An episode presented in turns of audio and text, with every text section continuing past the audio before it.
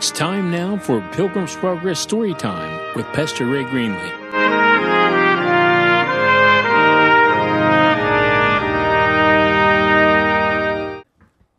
Welcome to Pilgrim's Progress Story Time. I'm Pastor Ray from the National Prayer Chapel. John Bunyan was put in jail in 1661 in Bedford, England. He was there for the next 12 years. He was offered out of prison after six years on the condition that he would no longer continue preaching. In fact, they let him out of jail and he went home. But he said no, he would not stop preaching. So they put him back in the rude and ugly jail in Bedford, England, where it was freezing cold in the winter and baking hot in the summer. He was in jail because he spoke of Jesus Christ. You had to have a license in that day to preach the gospel. He said, No, I don't need a license. I just need the Holy Spirit. And so he preached. And it was while in prison that he began writing the manuscript for Pilgrim's Progress. I'm reading that to you. Today we're going to begin with chapter 7 On Trial for the Gospel. When Christian and Faithful had almost passed through the wilderness, Faithful looked back and he saw someone coming after them whom he thought he recognized. Oh, said Faithful to his spiritual brother, who is that coming toward us? Christian looked and said, It's our good friend, Evangelist. Yes, said Faithful, for it was he who sent me on the way to the gate. So Evangelist came up to them and greeted them. Peace be with you, my dear friends and peace be with all of those who've helped you along the way. Welcome, evangelist, Christian said joyfully. Seeing you again brings to mind all your past kindness and your faithful labor done for our eternal good. And a thousand times welcome, said Faithful. You have no idea how sweet and desirable is your company to poor pilgrims like us. Then Evangelist said, How has it gone with you, my friends, since the last time we parted?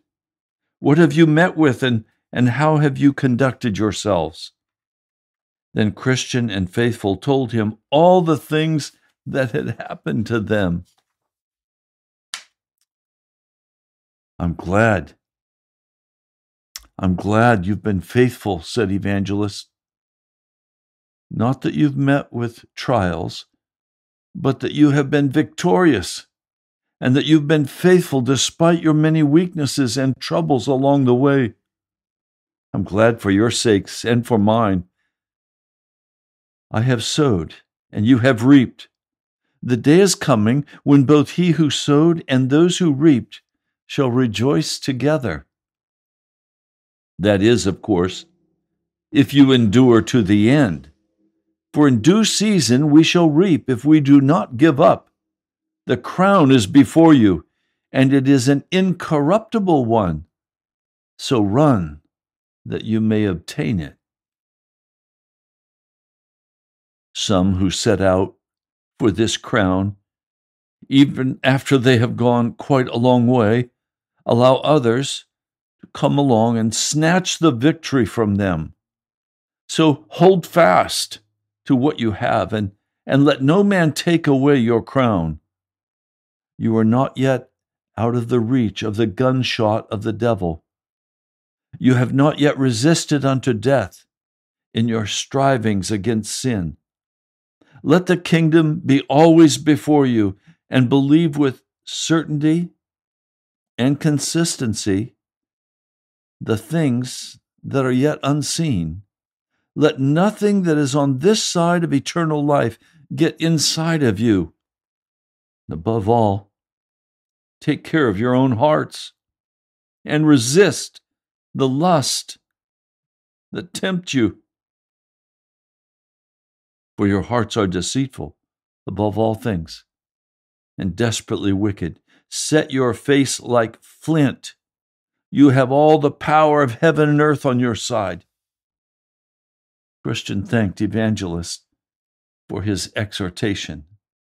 And then Christian and Faithful asked him to speak of more, knowing that he was a prophet.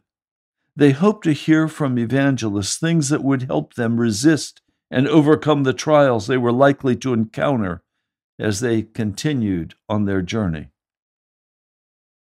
Evangelist considered their request and began to speak to them. My sons, you have heard of the words of the gospel that you must go through many tribulations before you enter the kingdom of heaven, and also that in every city you enter, bonds and affliction await you. Therefore, you cannot expect to travel too long on your pilgrimage without suffering tribulation. You have discovered the truth of these testimonies in the struggles you have already endured, and more will come immediately after you. You are almost out of this wilderness and will very soon see the town you will enter next on your journey. In that town, you will be set upon by enemies who will be determined to kill you and who will succeed. You can be sure that one or both of you must seal his testimony with blood. So be faithful unto death, and the king will give you a crown of life. The one who dies there, although his death will be unnatural and perhaps very painful, will be better off than his companion, not only because he will arrive at the celestial city sooner, but also because he will escape many of the miseries that the other will meet on the road on his journey. So then, you will come to the town, and this happens to you, fulfilling what I have related, then remember me and the things that I have told you. Conduct yourselves like men and commit the keeping of your souls to your God as you struggle to do what is right. Remember that He is your faithful Creator. Then I saw in my dream that when they had left the borders of the wilderness, they immediately saw a town before them.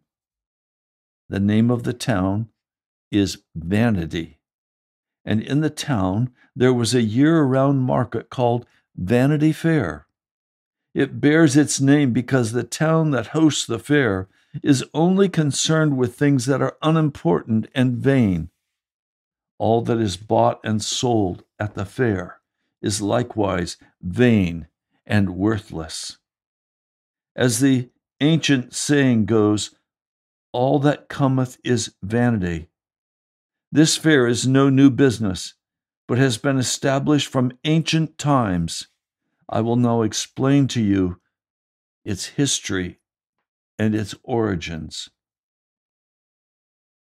Almost 5,000 years ago, there was a pilgrim walking to the celestial city, just as Christian and faithful were doing. Beelzebub, Apollyon, and Legion and with their companions, seeing that the pilgrim's path went right through the town of Vanity, conspired together to set up a fair in which all sorts of vain merchandise would be sold all year long. This merchandise consisted of houses and lands, trades, places, honors, positions, titles, countries, kingdoms, lusts, pleasures, delights of all sorts, such as whores and lewd entertainment, wives, husbands, children, masters, servants, lives, blood, bodies, souls, silver, gold, pearls, precious stones, and what not. Moreover, at this fair, you can always see juggling and cheats, games, fools, apes, knaves, rogues, and that of every kind. Also to be seen and at no charge are thefts, murders, adulteries, false witnesses, who cause death with their lies. As in other fairs of much less importance, where there are several rows and streets, all properly named for the different wares that are vended, so also Vanity Fair has the proper places, rows and streets, countries and kingdoms, where the wares of this fair can be found. Here is the Britain row, the French row, the Italian row, the Spanish row, the German row, and I would add, there would also be the American row. Also, as in other fairs, where one particularly goes to look, there is the commodity in great demand. It is the wares of Rome. They're greatly promoted and desired. And only a few nations, including England, have ever taken a dislike to the gods of Rome. Now, as I said, the way to the celestial city lies just through this town where this lusty fair is kept. Anyone going to the celestial city who will not go through this town must go out of the world. The Prince of Princes himself, when he was here, went through this town to his own country.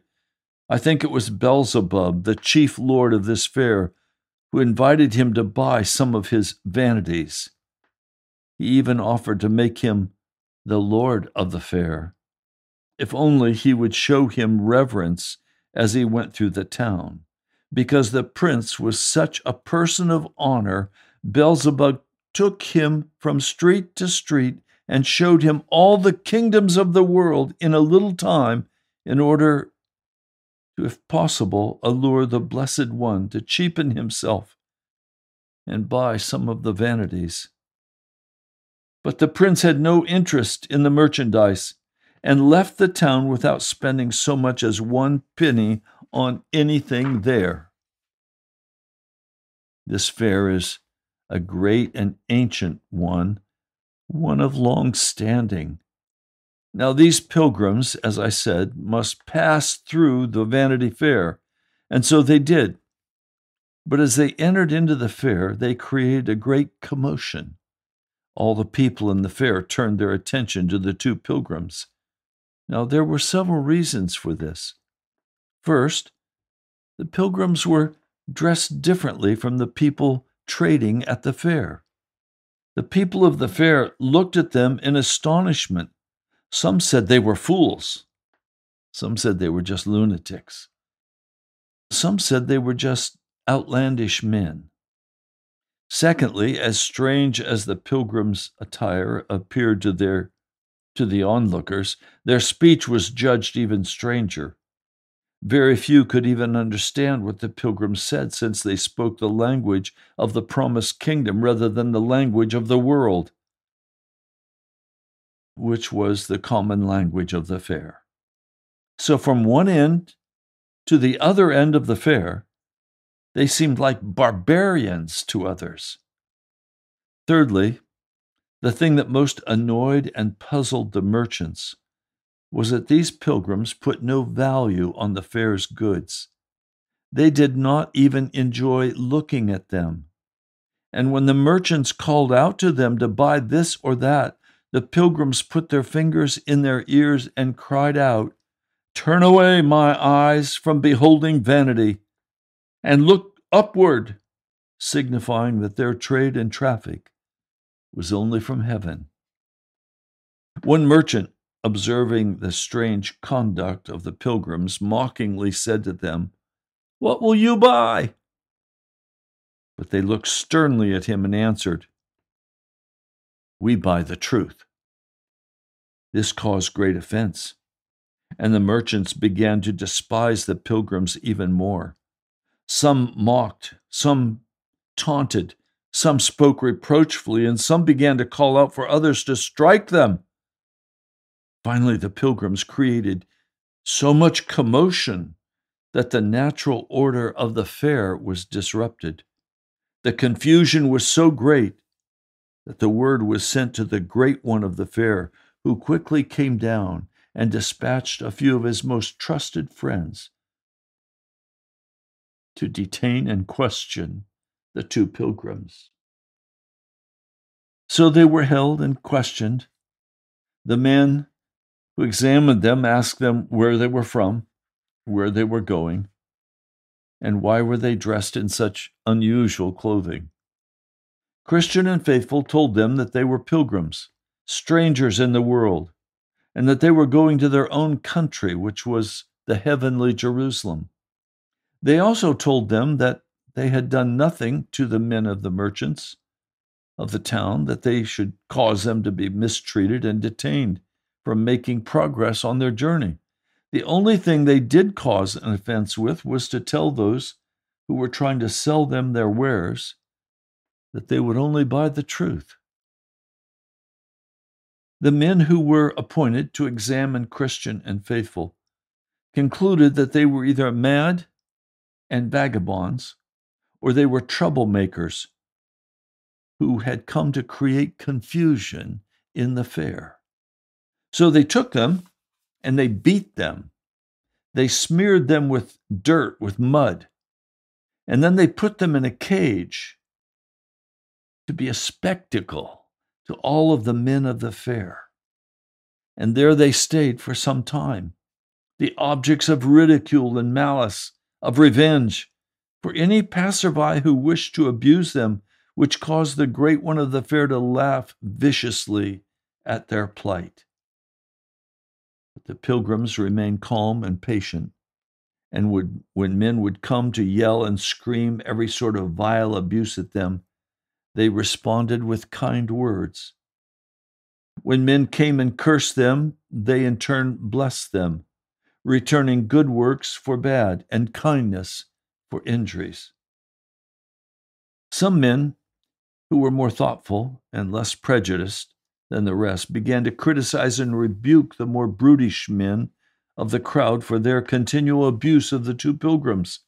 This caused a heated reaction to the pilgrims. They were called traitors who would side with the pilgrims, confederates of these two caged men. Some in the mob said that they were defending the pilgrims and should thus suffer the same treatment. The more reasonable men replied that, as far as they could see, the pilgrims were quiet and sober and intended nobody any harm. They also noted that many who traded in the wares of the fair were more worthy to be put in the cage than these two were. So, after many words, angry words, had passed on both sides, they began to fight among themselves, causing many injuries. While all of this was happening, the two pilgrims conducted themselves with dignity and wisdom. After this incident, the two poor pilgrims were brought before their examiners again and were charged with inciting a riot in the fair. So the authorities beat them again without mercy, shackled them with irons, and led them in chains up and down the fair. This was done to frighten anyone who was thinking about speaking up on their behalf or joining their cause. Throughout the whole spectacle, Christian and faithful behaved themselves wisely and received the shame that was cast upon them with so much meekness and patience that it won to their side a few even in the fair. This put the other party into an even greater rage so much so that they decided that the cage and the irons were not punishment enough. The two pilgrims should be put to death for all the abuse they had caused and for deluding the men of the fair.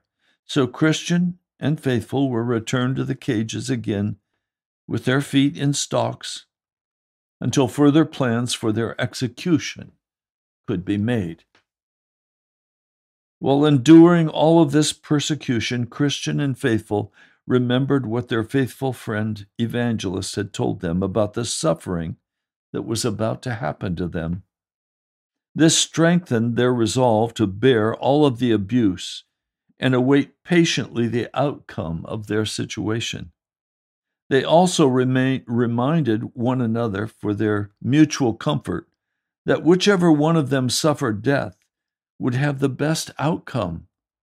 Therefore, each secretly hoped that he might be the one chosen for this fate. Nevertheless, each committed himself to the wise plans of him who rules all things. And so they were content to remain in their current condition until it should please God to use them otherwise.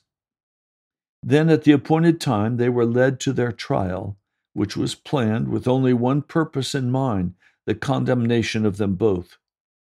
First, they were brought before their enemies and formally charged. The judge's name was Lord Hate God. Their indictments were the same in substance, though somewhat varying in form. The contents were as follows that they were enemies to and disturbers of trade, that they had made commotion and divisions in the town, and had won a faction over to their own most dangerous opinions, in contempt of the law of the prince. Faithful was the first to be put on trial. He began his defense by saying that he had only set himself against the enemy of him who is higher than the highest. And he said, As for the disturbance, I made none, for I am a man of peace. The individuals who were won over to our side were won by seeing the truth and our innocence, and they are better off for it. And as to the king that you talk of, since he is Beelzebub, the enemy of our Lord, I defy him and all of his angels. Then proclamation was made that those who wished to bring accusations against the prisoners should be brought forth to present their evidence on behalf of their king. Three witnesses were called envy, superstition, and flattery. They were then asked if they knew the prisoners and what they had to say against them on behalf of the Lord their King. When Envy stood up and said, My Lord, I have known this man a long time, and he will attest upon my oath before the honorable bench that he is. Hold, hold, the judge interrupted. Give him his oath. So they swore him in. Then Envy continued, My Lord, this man, notwithstanding his innocent name, is one of the vilest men in our country. He does not regard prince or people, law or custom, but does all that he can to install in others his disloyal notions, which he generally calls principles of faith and holiness. In particular, I heard him with my own ears affirm that Christianity and the customs of our town of Vanity were diametrically opposed and cannot be reconciled. By saying that, my Lord, he condemns all the laudable things we do and us in the same breath. Then the judge said to Envy, Do you have any more to say? Envy loudly asserted, My lord, I could say much more if it would not be so tedious to the court.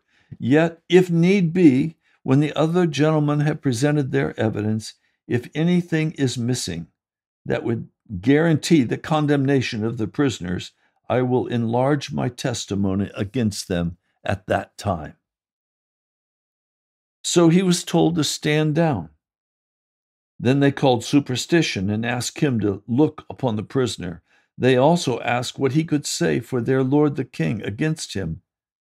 After he took his oath, he began My lord, I have no real acquaintance with this man, nor do I desire to have any further knowledge of him. However, after having a conversation with him the other day, I can report that he is very, very dangerous.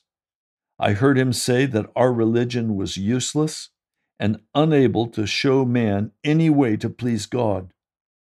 We all know that this is the same as saying that we worship in vain, have no forgiveness of our sins, and face damnation. This is what I have to say to the court. Then Flattery was sworn in, and he was asked to say what he knew against the prisoner on behalf of the Lord King. My lord, and all the rest of you gentlemen, I have known of this fellow for a long time. I've heard him say things that should not be said. He has reviled and scolded in the harshest terms our noble prince Beelzebub. Well, that's as far as we can go today. But next Saturday, we're going to go further. We're going to give testimony. We're going to hear the outcome. And it's not good. They are going to execute, murder, kill this man faithful. It's a sad story, but it's delightfully happy because they're going to heaven. God bless you. I'll talk to you next week.